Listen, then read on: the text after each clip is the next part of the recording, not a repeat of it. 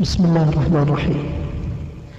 هل الرجل الذي يرى المنكر ويكره بقلبه ثم يسكت عنه يدخل في من يجيهم الله سبحانه وتعالى عن السوء كمن في قصة أصحاب السبت الذي يرى المنكر ويكرهه بقلبه ولا يستطيع أن ينكر بلسانه فإنه معذور. ويكفي هذا.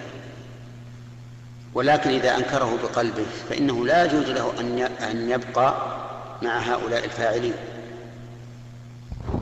لأن الله تعالى قال وقد نزل عليكم في الكتاب أن إذا سمعتم آيات الله يكفر بها ويستهزأ بها فلا تقعدوا معهم حتى يقولوا في حديث غيره إنكم إذا مثلهم.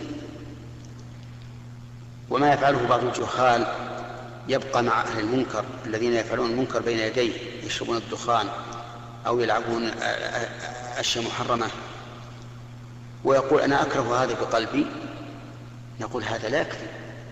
إذا كنت تكرهه بقلبك حقا فإن قلبك سوف ينفر منه. وإذا نفر القلب فستنفر الجوارح. لأن النبي صلى الله عليه وسلم قال إذا صلح ألا وإن في الجسد مضغة إذا صلح صلح الجسد كله وإذا فسدت فسد الجسد كله ألا وهي القلب. فعلى هذا نقول إذا كرهته بقلبك ولم تستطع أن تنكره بلسانك وجب عليك أن تغادر المحل إذا كان يستطيع يجب أن ينكر باللسان.